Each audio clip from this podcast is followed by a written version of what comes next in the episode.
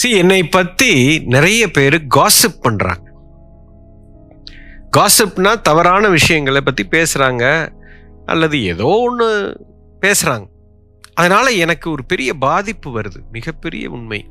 இதுலேருந்து எப்படி வெளியில் வர்றது குறித்து சி முதல்ல ஒரு அடிப்படையான விஷயத்த சொல்லிடுறேன். ஓகே முதல்ல அந்த பாதிப்பு பற்றி சொல்லிடுறேன். அதுக்கப்புறம் காசிப்பை பற்றி ஒரு விஷயம் சொல்கிறேன் ரொம்ப முக்கியமான விஷயம்.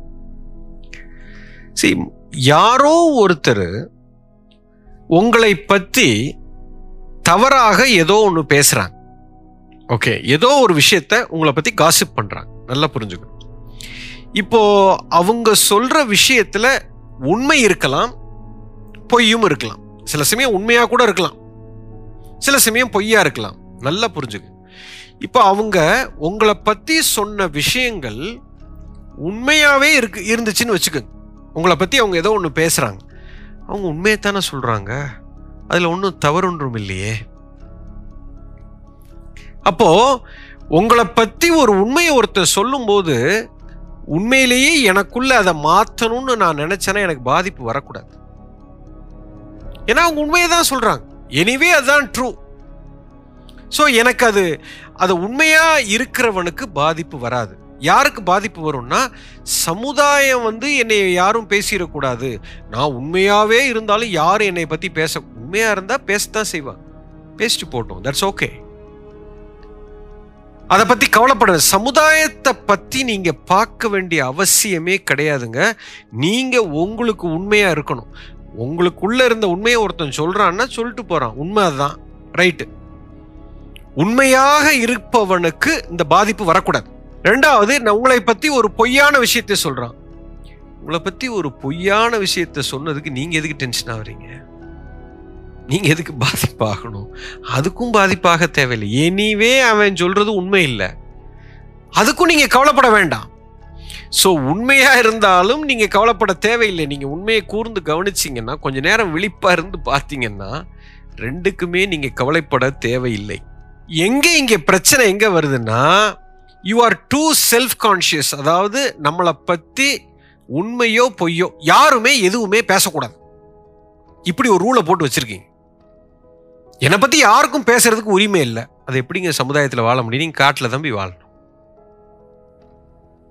நீங்கள் வாழ்ந்தாலும் பேசுவான். நீ காசு சம்பாரிச்சிட்டின்னா நீ சம்பாரிச்சிட்டு இவ்வளோ சம்பாரிச்சிட்டானேம்பான். நீ ஒன்றும் இல்லாமல் ரோட்டில் நின்னா ஐயோ ஒன்றும் இல்லாமல் பிச்சைக்காரனாக போயிட்டானேம்பான். நீ ஒரு நல்ல வாழ்க்கை வாழ்கிறேன்னா உங்களை பற்றி பொறாமையாக பேசுவாங்க. வாழ்க்கையே வாழலைன்னா உங்களை தாழ்வாக இது வந்து எல்லாரும் உலகத்தில் செய்து கொண்டே இருப்பார்கள். இதுக்கு நாம் முக்கியத்துவம் கொடுக்க ஆரம்பித்தோம் சமுதாயத்துக்காக இன்னைக்கு உலகமே சமுதாயத்துக்காக தான் வாழ்ந்துட்டுருக்கு. உங்களுக்காக ஃபஸ்ட்டு வாழ ஆரம்பிச்ச ஒவ்வொரு உயிரும் இது ரெண்டுக்குமே பாதிப்பாகாது. முதல்ல உங்களுக்கு பாதிப்பு வருதுன்னா நீங்கள் உங்களுக்காக வாழலைன்னு அர்த்தம். பெரிய முட்டாளாக இருக்கீங்கன்னு அர்த்தம். முதல்ல அதுலேருந்து வெளியில் வாங்க. Start living for yourself அடுத்தது முக்கியமான விஷயம் இந்த காசிப்பு பண்ணுறவங்கள பற்றி ஒரு விஷயம் சொல்கிறேன் அதாவது விஞ்ஞானபூர்வமாக சொல்கிறேங்க நல்லா கேட்டுக்கங்க. இந்த புறம் பேசுவது. ஏதோ ஒன்று ஏய் அங்கே பார்ப்பா அவன் இந்த மாதிரி பண்ணிட்டா அந்த எழுத்த வீட்டில் அந்த ராமசாமி பொண்ணு இருக்குல்ல இந்த பொண்ணு எவனோடய ஓடி போயிடுச்சு தெரியுமா? அப்படின்னு உட்காந்து பேசுவாங்க. நேத்தான் நியூஸ் கேள்விப்பட்டேன். இந்த வீட்டில் என்ன ஆச்சு தெரியுமா? இப்போ தான் போன வாரம் தான் கல்யாணம் ஆச்சு. இப்போ பேசிக்கிறாங்க டைவர்ஸ் பண்ணிக்க போகிறாங்கன்னு பேசிக்கிறாங்க. இவன் வீட்டில் என்ன நடந்துச்சு தெரியுமா? இவன் பொண்டாட்டி வந்து யார் கூடயோ ஓடி போயிட்டா. இவன் இவனோட பிஸ்னஸ் கவுந்து போச்சு. உனக்கு தெரியுமா? அவன் இவ்வளோ நாள் ஏதோ நிறைய சம்பாரிச்சிட்டு இருந்தான்னு சொன்னாங்கல்ல. அதெல்லாம் உண்மையே இல்லை. அவன் பெரிய ஏதோ ஃப்ராடுத்தனம் பண்ணிட்டு இப்படி பண்ணிக்கிட்டு இருக்கானாமா.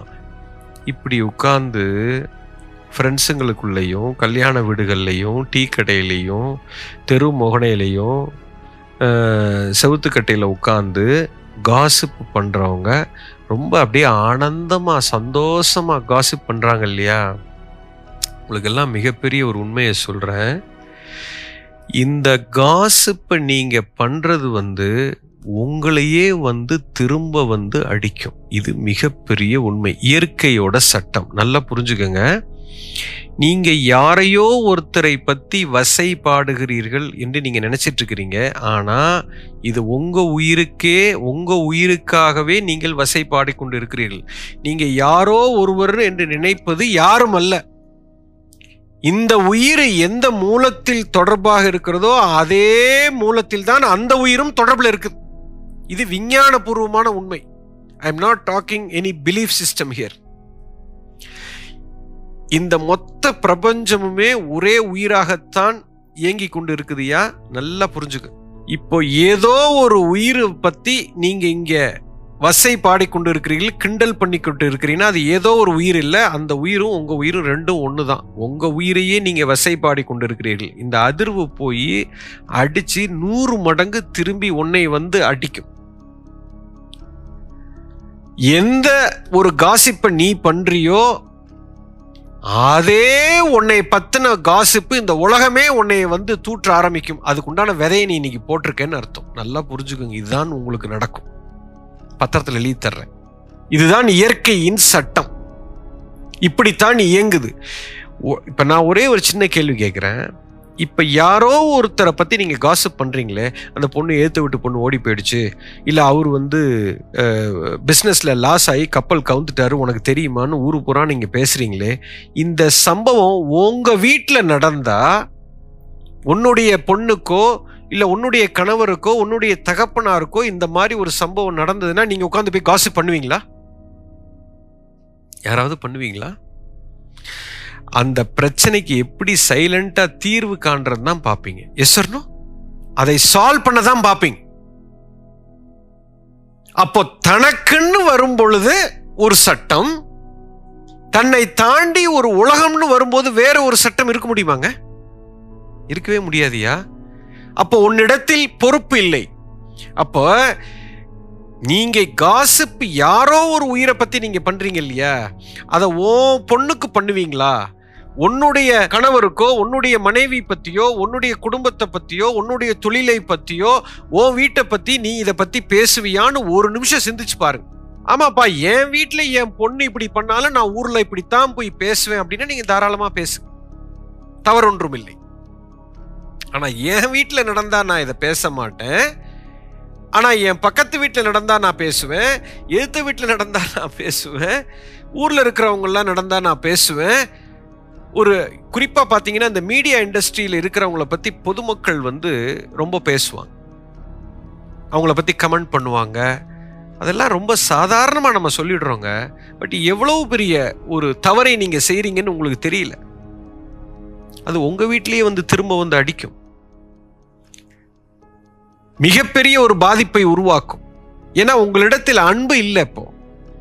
அப்போ என் பொண்ணுக்கு நடந்தால் மட்டும் நான் சொல்ல மாட்டேன்னா அப்போ பொறுப்பாக இருக்கிறீங்க இப்போ. அதை எப்படி சரி செய்வது என்பதுதான் பார்க்குறீங்க. அப்போ அந்த அன்பு எங்கே சென்றது? முடிஞ்சா அந்த பிரச்சனைக்கு நான் ஒரு தீர்வு காணலாம்.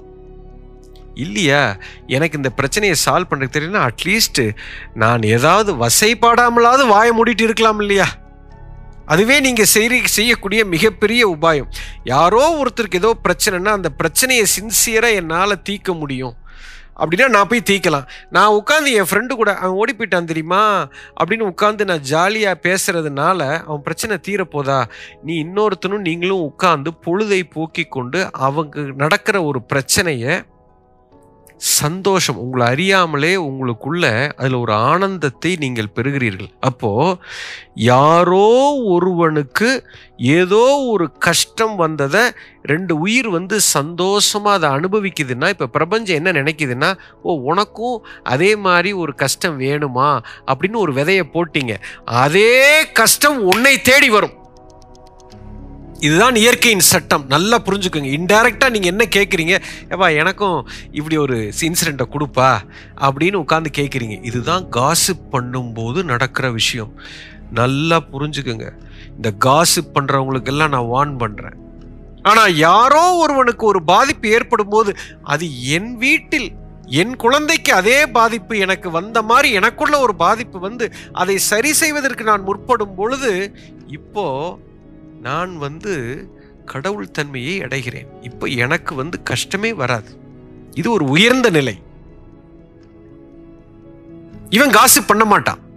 ஒரு மனுஷனுக்கு நடந்த பிரச்சனையை விடுங்க. ஒரு பயிருக்கு ஏற்படக்கூடிய ஒரு பிரச்சனை. வாடிய பயிரை கண்ட போதெல்லாம் வாடினேன்னு ஒருத்தர் சொல்றாரு வள்ளலார் சொல்றார்.